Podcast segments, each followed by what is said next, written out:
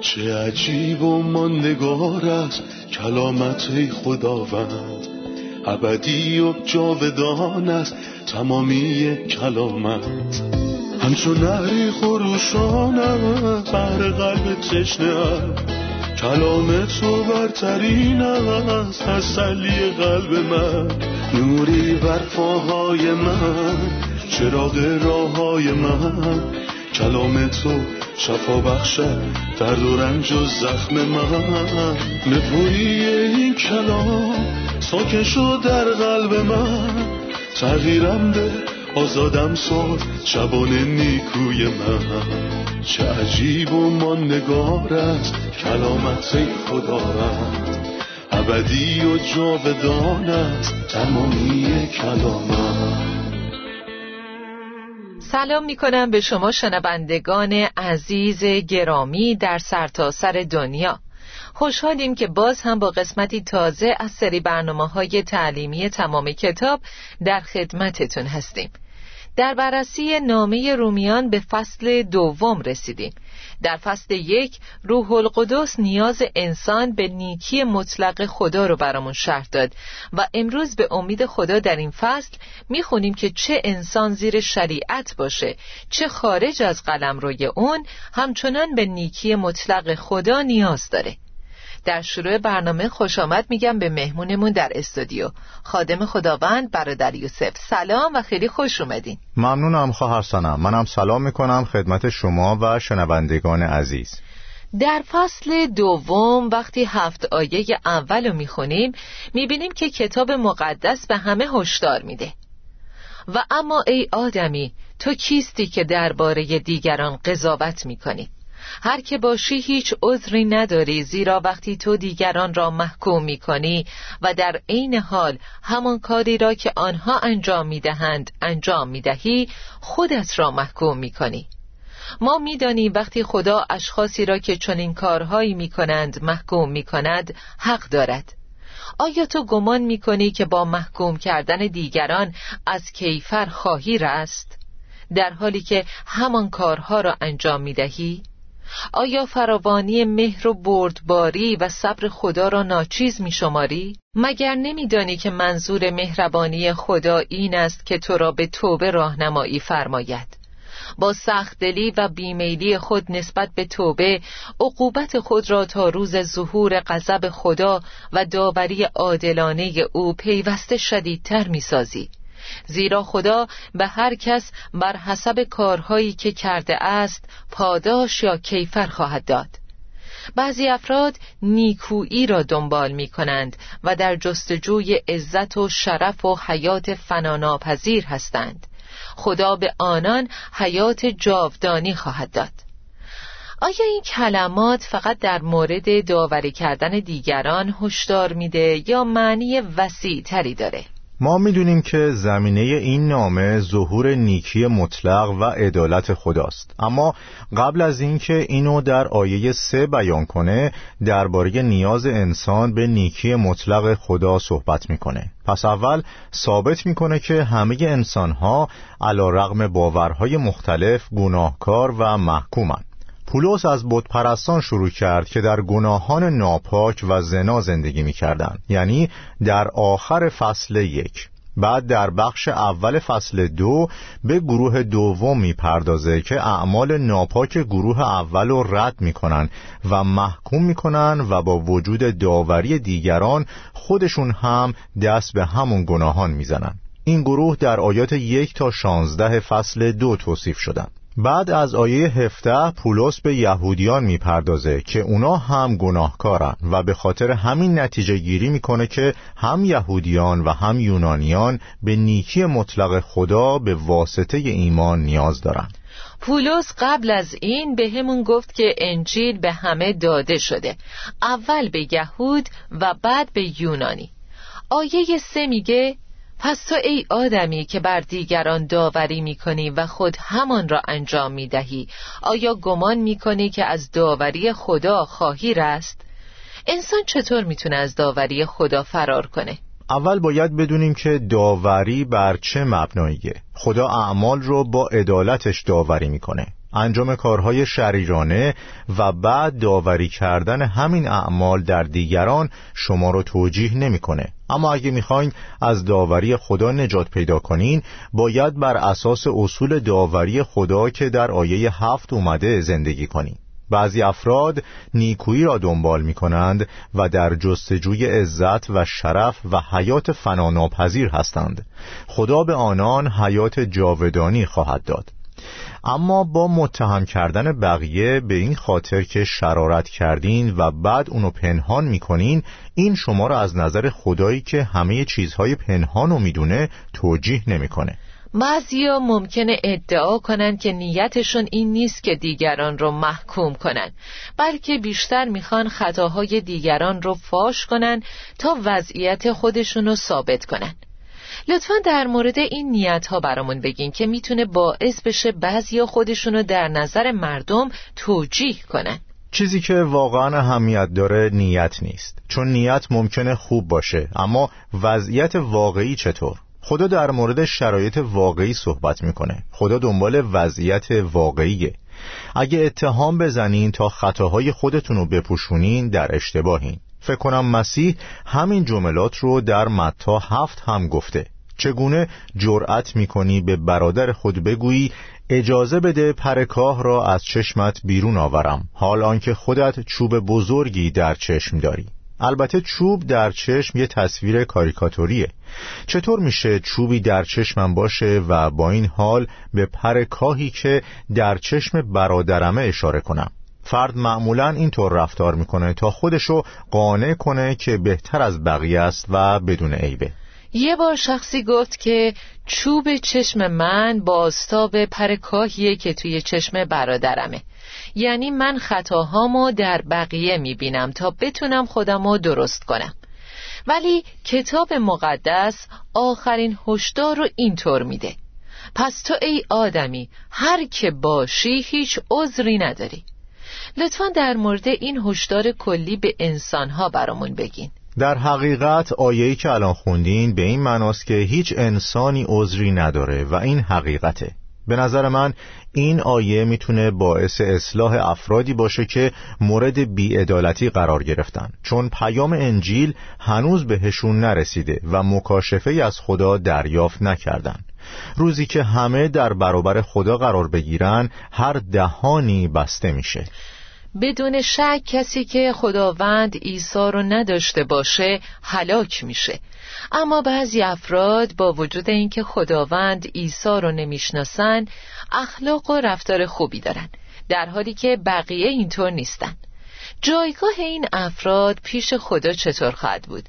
آیا اونها مجازات میشن چون در مسیح نیستن؟ بعضی ها شرارت رو محکوم می‌کنن اما در اون زندگی می‌کنن و محکومیت سختری در انتظارشونه. بعضی ها هم در ملع عام در گناهان شرماور شرکت نمی‌کنن. ایمان من اینه که خدا عادله و در روز داوری وضعیت این افراد از دیگران بهتره چون در این فصل گفته شده زیرا خدا به هر کس بر حسب کارهایی که کرده است پاداش یا کیفر خواهد داد. مطمئنا خدا بر حسب اعمال داوری می‌کنه. اما همه انسان ها محکومن اگه در نیکی مطلق رایگان خدا شریک نباشند. نیکی مطلقی که خدا موقع ایمان آوردن به مسیح بهشون میده. حتی کسایی که اعمال نیک دارن؟ شاید ما اعمالشون رو نیک بدونیم اما کارهاشون از نظر خدا کثیف و لکه داره و نواقص زیادی داره. مثلا در متا شش افرادی رو می‌بینید که از مالشون صدقه میدن اما از روی عشق به بخشش یا محبت به خدا یا انسانها نیست بلکه از روی تظاهره. خدا مطابق با معیارهای خودش مردم رو داوری می‌کنه. نه مطابق با معیارهای ناقص ما که به زواهر اهمیت میدیم نه به دل. چی میشه اگه مردم اعمال نیک داشته باشن؟ نه از روی تظاهر بلکه از اشتیاقی واقعی و قلبی برای اینکه خدا رو خوشنود کنن. مثلا به نیازمندان کمک کنن تا نظر لطف خدا رو جلب کنن. آیا خدا به خاطر عدالتش روی زمین بهشون پاداش نمیده؟ خدا روی زمین بهشون پاداش میده اما این ارتباطی با وضعیت ابدیشون نداره. درست مثل کسی که مرتکب قتل شده و قول داده که یه یتیم خونه بسازه تا دادگاه حکم مرگش رو لغو کنه. این غیر منطقیه یتیم خونه ساختن کار خوبیه اما ساختن اون به عنوان راهی برای گریز از حکم مرگ درست نیست. پس اعمالی که نیک هستند و هدفشون خوشنود کردن خداست ممکنه روی زمین از طرف خدا پاداش دریافت کنن اما در ابدیت به حساب نمیان و فقط کفاره مسیح به حساب میاد درسته در مورد تحمل عظیم خدا در آیه چهار میگه آیا فراوانی مهر و بردباری و صبر خدا را ناچیز میشماری؟ مگر نمیدانی که منظور مهربانی خدا این است که تو را به توبه راهنمایی فرماید؟ در مورد نیکویی خدا برامون بگین و اینکه افراد، مردم یا ملتهایی که شرارت می‌کنن رو مدتها تحمل می‌کنه. اینجا دو سوال مطرحه. اولی در آیه سه و دومی در آیه چهار. اولین سوال اینه و اما ای آدمی دیگران را محکوم می کنی و در عین حال همان کاری را که آنها انجام می دهند انجام می دهی به عبارت دیگه کار تو اشتباهه و با این وجود دیگران رو داوری می کنی تا خودتو خوب جلوه بدی. در واقع امروزه افراد زیادی هستند که دیگران رو داوری می‌کنن در حالی که خودشون غرق در شرارت هستند این اولین سواله. دومی سوال اینه چرا خدا تو رو تحمل می‌کنه؟ خدا در مورد تو صبر به خرج داده تا فرصت توبه بهت بده. چرا خدا مدتها پیش همون موقع که شروع کردی به گناه کردن و مخفیش کردی رسوات نکرد؟ چون داشت بهت فرصت توبه می‌داد. آیا فراوانی مهر و بردباری و صبر خدا را ناچیز می شماری؟ تو متوجه تنها تفسیر حقیقی نشدی. مگر نمیدانی که منظور مهربانی خدا این است که تو را به توبه راهنمایی فرماید؟ برادر یوسف این سخت دلی چطور اتفاق میافته؟ در آیه پنج میگه با سخت دلی و بیمیلی خود نسبت به توبه عقوبت خود را تا روز ظهور غضب خدا پیوسته شدیدتر می‌سازی. این سرسختی چطور اتفاق میافته؟ وقتی شما صدای خدا رو میشنوید و تحت تأثیرش قرار می‌گیرید ولی تعلل می‌کنید. وقتی خدا شما را از یه مخمسه یا مصیبت نجات میده و بهتون یه فرصت میده و شما صداشو نادیده می‌گیرید این باعث سخت دلی میشه. نمونه بارزش فرعون در عهد عتیقه. خدا باهاش حرف زد و نه فقط یه فرصت بلکه فرصتهای زیادی بهش داد. اما وقتی روی رد کردن صدای خدا پافشاری کرد دلش سختتر شد. آیه پنج و شش در ترجمه دیگه اینطور میگه. روزی که داوری عادلانی خدا آشکار خواهد شد. زیرا خدا به هر کس بر حسب کارهایی که کرده است پاداش یا کیفر خواهد داد. آیا ظهور داوری خدا با ظهور غضبش برای داوری گناه یکیه؟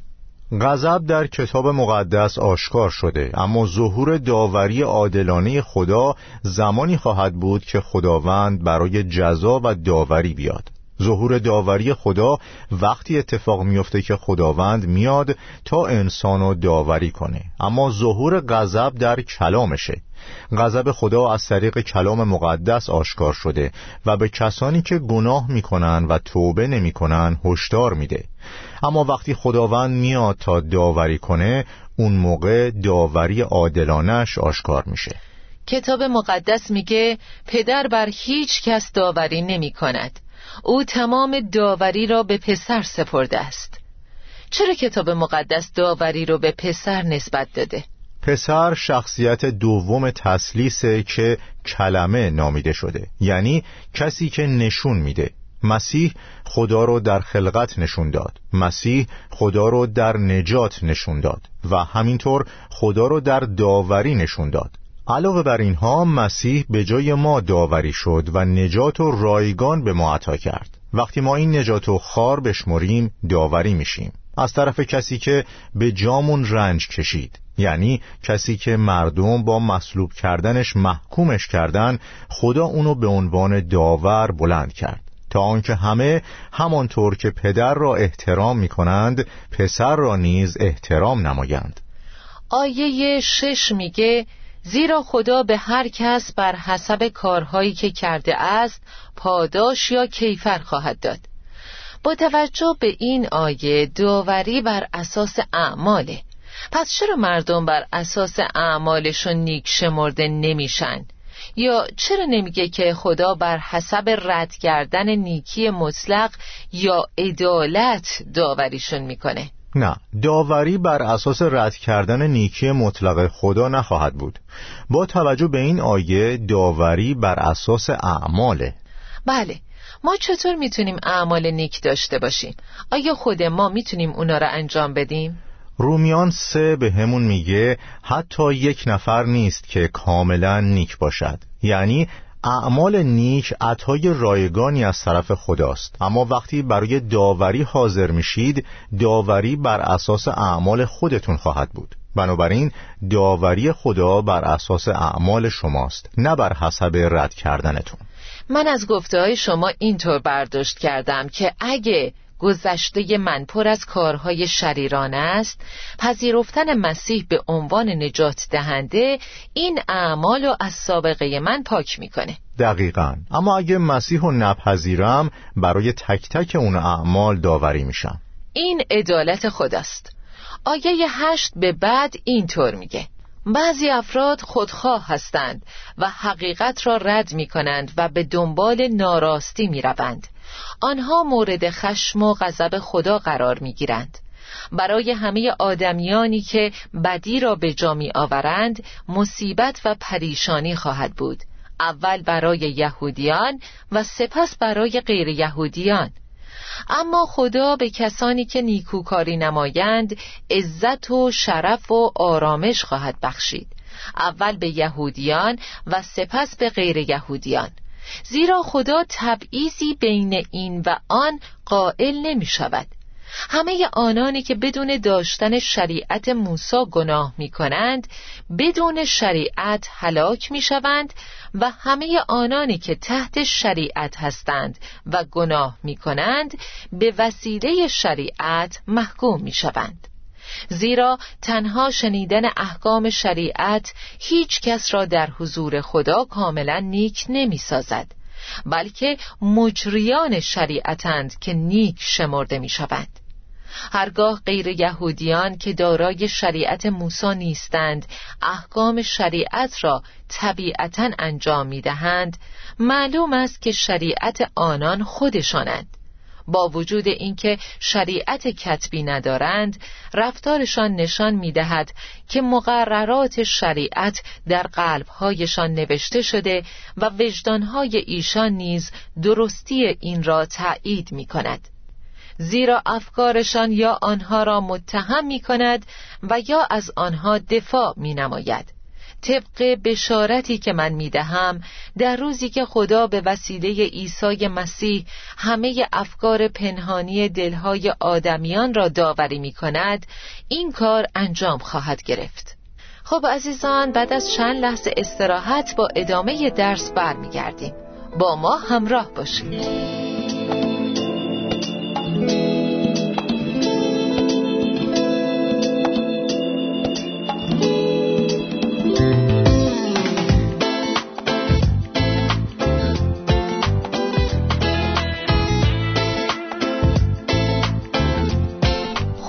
چطور با وجود تفاوتهایی که در پیش زمینه و دانش مردم وجود داره همه انسانها رو با یه معیار داوری می‌کنه؟ چون بعضیا دانش و آگاهی بیشتری دارن و همه انسانها شناخت ندارن و مکاشفه دریافت نکردن. خدا داور تمام زمین و با عدالت رفتار می‌کنه و شخص و جوابگوی معرفتی که دریافت نکرده نمی‌دونه. مطابق با چیزی که از فصل یک فهمیدیم معرفتی که ما دریافت کردیم چیز کمی نیست. زیرا آنچه آدمیان درباره خدا می توانند بدانند بر آنها آشکار است و با وجود اینکه می‌دانند که مجریان چنین کارها مستوجب مرگند این آیه خطاب به بت پرستانه با این حال اونا از داوری خدا خبر دارند. توجه کنید که قائن وقتی برادرش حابیل و کشت شریعتی نداشت. ولی چرا وقتی خدا از قائن پرسید برادرت حابیل کجاست از جواب دادن تفره رفت. چرا قائن جواب داد؟ نمی‌دانم. چرا به خدا نگفت من اونو کشتم؟ با اینکه اون موقع ده فرمان وجود نداشت و قانون قتل نکردن هنوز صادر نشده بود اما قائن می‌دونست که کشتن حابیل مخالف قانون خداست. پس خدا انسان رو مطابق با معرفت و شناختی که داره داوری می‌کنه که چیز کمی نیست. خدا ندای خودش رو در انسان قرار داده ندای وجدان که چیز کمی نیست. این ندای خدا در انسانه. برادر همونطور که قبلا اشاره کردید تصور کنید که در دادگاه هستیم و قاضی غیر یهودیانی که شریعت رو ندارند فرا می‌خونه و یه لیست بلند بالا از اتهامات جلوشون قرار میده. مثل جایگزین کردن جلال خدا با چیزهای دیگه. یا پرستش بودها با وجود شناخت خدا و انکار این معرفت. ولی در اینجا با کسانی روبرو هستیم که شریعت و معرفت دارن. چطور قاضی کسانی که شریعت و معرفت دارن رو به جایگاه می‌خونه و گناهشون رو ثابت می‌کنه و اونا رو به همراه پرستان یا غیر یهودیان زندانی می‌کنه؟ خواهر سنم میشه گفت آیات دوازده تا شانزده یه مقدمه است تا در آیه هفته به کسانی که شریعت رو دارن برسه. اما آیات دوازده تا شانزده یه نکته مهم و معرفی می‌کنه. پولس میگه کسانی هستند که شریعت دارن اما کسانی هم هستند که شریعت رو ندارن اما ندای خدا رو در وجدانشون دارن. به همین خاطر همه آنانی که بدون داشتن شریعت موسی گناه می کنند بدون شریعت هلاک می شوند و همه آنانی که تحت شریعت هستند و گناه می کنند به وسیله شریعت محکوم می شوند چون شریعت رو دارند که غلط و از درست جدا کرده. در ادامه همین فصل پولس ثابت می‌کنه که یهودیان هم خطاکارن. با توجه به آیات پیش خدا چطور عدالتشو در روز داوری آشکار می‌کنه؟ به عبارت دیگه چطور عدالت خدا انسان رو در وضعیتی قرار میده که هیچ عذر و بهانه ای نمی‌تونه داشته باشه تا از خودش دفاع کنه؟ اجازه بدین به سه دسته ای که پولس بهشون اشاره کرد نگاهی داشته باشیم. اول درباره غیر یهودیانی نوشت که ترسی از گناه نداشتند بعد غیر یهودیانی که برای خودشون فلسفه ای دارن مثل افلاتون، سقرات و بقیه. و سوم درباره یهودیان نوشت. پولس ثابت کرد که هر سه گروه خطا می‌کنن. با وجود اینکه می‌دونن کار درست چیه. اونها با وجود شناختی که دارن گناه می‌کنن. بتپرست بیپروا خدا و قوانینش رو می‌شناسه اما با این حال خطا می‌کنه. یه فیلسوف اصلاح شده شرارت رو به درستی نهی و محکوم می‌کنه و درک درستی ازش داره اما خودشونو انجام میده و این اصفباره چون همون گناهی که محکوم می‌کنه رو انجام میده. در آخر شخص یهودی که شریعت واضح خدا رو داره عذری نداره. شریعت بهش میگه چه کاری رو انجام بده و چه کاری رو انجام نده. اون شریعت رو داره و بهش افتخار هم می‌کنه. اما متاسفانه اونو زیر پا می‌ذاره با وجود اینکه به یهودی بودن خودش و داشتن شریعت خدا فخر می‌کنه. آیه شانزده میگه در روزی که خدا همه افکار پنهانی دلهای آدمیان را داوری می کند از شما یاد گرفتیم کسی که در روز آخر داوری می‌کنه خداوند عیسی مسیح که شخصیت دوم تسلیس و خدای پسره. این آیه میگه خداست که داوری می‌کنه و وقتی میگه خدا همه افکار پنهانی دلهای آدمیان را داوری می‌کند این داوری بر چه مبنایی خواهد بود؟ می‌دونیم که خدا کسیه که از همه چیزهای نهان خبر داره اون از آینده خبر داره اون عالم مطلقه کتاب مقدس میگه که مسیح همه مردم رو در روز داوری داوری خواهد کرد خب عیسی مسیح کیه؟ آیا او فقط یه انسانه؟ با توجه به آیاتی که بهشون اشاره کردین مشخصه که مسیح خداست. خدا تنها داور و آشکار کننده همه اسرار و وجدان هاست کسی از وجدان من خبر نداره غیر از خدا. وقتی خدا داوری کنه رازهای نهان دل آدم ها رو داوری می‌کنه. این ثابت می‌کنه که مسیح فقط یه انسان نیست چون انسان نمی‌تونه داوری کنه. و اگه داوری کنه داوریش غلطه. فقط خدا حق داوری کردن و داره. داوری او درسته چون از درون و بیرون آگاهه. درسته. در پایان این بخش میگه طبق بشارتی که من می‌دهم خدا به وسیله عیسی مسیح همه افکار پنهانی دلهای آدمیان را داوری می‌کند. در برنامه های قبلی گفتیم که هفت اسم برای انجیل وجود داره که بسته به متن و موقعیت هست. و تا الان پولس به چهار اسم از هفت اسم اشاره کرده. انجیل خدا، انجیل پسرش، انجیل مسیح و انجیل من. لطفا این هفت اسم و یه بار دیگه برای یادآوری به همون بگین. انجیل خدا، انجیل پسر خدا، انجیل فیض خدا، انجیل سلامتی، انجیل نجات، انجیل جلال و انجیل پولس. انجیل پولس یعنی انجیلی که پولس موعظه کرد؟ بله نه انجیلی که پولس نوشت چون اون تنها کسی بود که انجیلو از مسیح جلال یافته دریافت کرد. بسیار خوب. ممنونم برادر یوسف. خدا بهتون برکت بده. خداوند به شما هم برکت بده. آمین. خب عزیزان برنامه رو مرور می‌کنیم. ما یاد گرفتیم که خدا صبر و بردباری عظیمی داره و انسانو به توبه راهنمایی می‌کنه. و گاهی خدا نسبت به افراد یا ملتها صبر زیادی نشون میده. دلیل صبر عظیم خدا اینه که اونا رو به توبه راهنمایی کنه. در آیه چهار میگه فراوانی مهر و بردباری و صبر خدا گناهکار رو به توبه هدایت می‌کنه. اگه توبه ای نباشه غضب خدا تا روز داوری انباشته میشه. خوندیم که خدا هر کسو بر حسب کارهایی که کرده داوری می‌کنه. منظور از داوری بر اساس اعمال اینه که پولس درباره طریق به دست آوردن نجات حرف نمی‌زنه بلکه صحبتش درباره اساس و مبنای نجاته. داوری بر اساس اعمال هر کس خواهد بود. اعمال هر کس آشکار می‌کنه که آیا مسیح نجات دهنده رو رد کرده یا نه. عزیزان این هشدار کتاب مقدس رو به یاد داشته باشید. پس تو ای آدمی هر که باشی هیچ عذری نداری. هر کسی که به این دنیا اومده فرصتی برای شنیدن مکاشفه خدا داشته.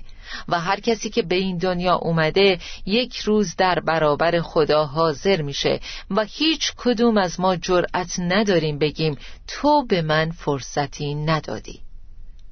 در اون روز هر دهانی بسته خواهد شد.